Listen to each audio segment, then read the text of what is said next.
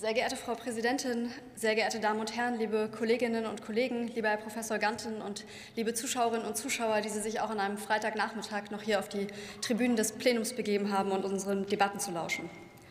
Der Namenspatron des neu ins Leben gerufenen Virchow-Preises für globale Gesundheit, Rudolf Virchow, hat stets versucht, einen wichtigen Aspekt mit Aufmerksamkeit zu versehen. Und zwar den, dass Gesundheit und Krankheit eng in Zusammenhang stehen mit den Lebensbedingungen der Menschen. Nun, 120 Jahre nach seinem Tod, hat sich die Welt sehr verändert, aber diese Kernaussage stimmt nach wie vor. Wir haben sie mittlerweile um das Konzept von One Health erweitert, also um die Erkenntnis, dass die Gesundheit, die Umweltgesundheit, Tiergesundheit und menschliche Gesundheit eng zusammengedacht werden müssen. Mit dem Fortschreiten des Spätes Klatschen, aber danke, es kommt. Mit dem Fortschreiten des Klimawandels, Umweltveränderungen und dem Biodiversitätsverlust haben wir auch Entwicklungen in Kauf genommen und wir haben selbst zu einer Welt beigetragen, die die Lebensgrundlagen vom Menschen existenziell bedroht und zerstört. Dürren, Überschwemmungen, Zoonosen, Hunger und Armut sind die Folge und sind vor allem im globalen Süden spürbar. Heute sind das die größten Bedrohungen für die menschliche Gesundheit und damit die größten Bedrohungen für unser aller Wohlergehen und Leben. Und es ist höchste Zeit, dieser Dramatik mehr Aufmerksamkeit zu schenken. Liebe Kolleginnen und Kollegen, lassen Sie uns in all diesen Feldern entschiedener handeln.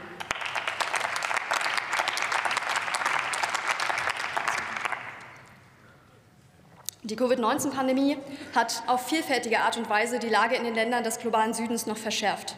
Man spricht auch von einer Polypandemie weil sich eine Vielzahl von unterschiedlichen Bereichen betroffen sieht und weil sich Lebensbedingungen in vielen Bereichen enorm verschlechtert haben.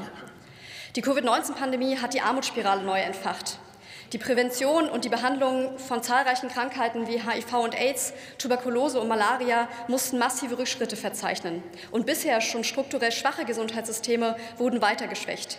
Besonders betrifft das die Gesundheitsbedürfnisse von Frauen und Mädchen, insbesondere im Bereich ihrer sexuellen und reproduktiven Rechte. In 18 Ländern ist ein enormer Anstieg der Mütter- und Kindersterblichkeit zu beobachten.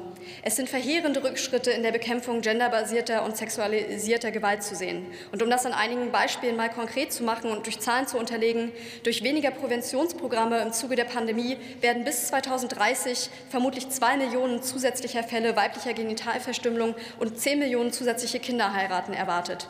Das sind wahnsinnig schockierende Zahlen und wir müssen alles dafür tun, liebe Kolleginnen und Kollegen, dem rasch entgegenzuwirken mitzuwirken und solchen Sachen in der Zukunft vorzubauen.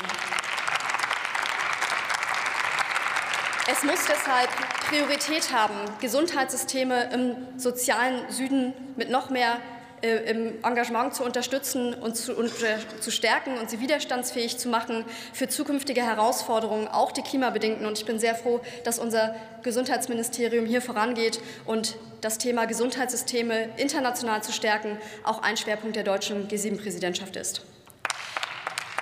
Gerade unsere Ministerien, das BMG, das BMZ, leisten hier hervorragende Arbeit und lassen Sie uns sicherstellen, dass wir das in den Haushaltsverhandlungen auch adäquat stützen. Ich sage im Hinblick auf zukünftige Pandemien aber auch ganz deutlich, wir dürfen es nie wieder zulassen, dass in reichen Ländern schon junge und gesunde und damit weniger gefährdete Menschen geimpft werden gegen eine Pandemie, während das Gesundheitspersonal in armen Ländern für lange Zeit völlig ungeschützt ist und das eigene Leben riskiert. Das war eine der wichtigsten Fragen der internationalen Solidarität dieses Jahrzehnts, und wir hätten sie besser lösen müssen. Das hat Vertrauen gekostet, und dieses Vertrauen müssen wir zurückgewinnen, und das ist nun ebenfalls eine Frage internationaler Verantwortung. Wir müssen uns dafür einsetzen, dass globale Lieferketten gerade in einer globalen Krise funktionsfähig bleiben.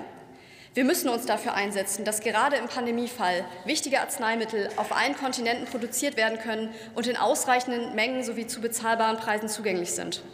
Der WHO-Hub für mRNA-Technologietransfer und der Medicines Patents Pool können hier eine richtige Rolle spielen und das unterstützt auch nochmal das deutsche Engagement in diesen Fragen.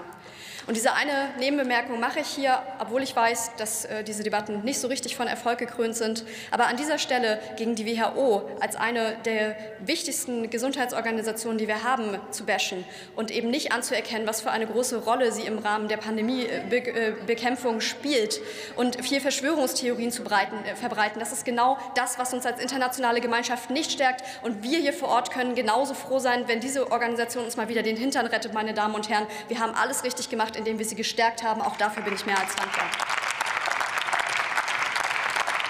Ich finde, Erlauben Sie eine Zwischenfrage? Nein, vielen Dank. Die Rede haben wir ja gehört.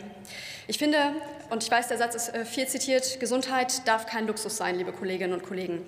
Deswegen sollten Forschung und Entwicklung von Arzneimitteln auch dann in ausreichendem Maße stattfinden, wenn sie keinen großen Gewinn versprechen. Für viele Krankheiten im sozialen Süden gibt es schon seit Jahrzehnten einen Mangel an adäquaten Impfstoffen, Diagnostika und Medikamenten. Der eklatante Mangel an neuen effektiven Antibiotika stellt auf der ganzen Welt, selbst hier in Deutschland, derzeit eine Gefahr für die moderne Medizin dar, die dringend angegangen werden muss. Und ja, es ist, glaube ich, besser, sich an den Inhalten zu orientieren, als vielleicht auch mal einen Versprecher noch zu thematisieren. Das ist übrigens störend hier vorne. Danke. Ich bin aber auch der Ansicht, das möchte ich auch dazu sagen, dass die öffentliche Hand, und das hat uns die Pandemie gezeigt, in der Folgezeit vielleicht ein bisschen mehr mitreden können muss, wie viel ein Medikament am Ende kosten muss, welche Gewinne adäquat sind auch vor allem, wenn die Gesellschaft die Entwicklung maßgeblich mitfinanziert und wenn Menschen im globalen Süden diese Medikamente unbedingt brauchen. Die nachhaltigen Entwicklungsziele der Vereinten Nationen, die SDGs, sind ein weltumspannendes Abkommen mit der Maxime, 2030 die Lebensbedingungen aller Menschen weltweit zu verbessern und damit ein Fundament für ein gesundes und würdevolles Leben zu bieten. Das war Virchows Ansinn. Der neu ins Leben gerufene Virchow-Preis für globale Gesundheit wird zu diesen großen Ideen anspornen und herausragende Beiträge auszeichnen, die dem Wohle der Menschen dienen. Das brauchen wir heute mehr denn je. Wir wünschen diesem hehrenden Vorhaben alles Gute, viel Erfolg und vielen Dank.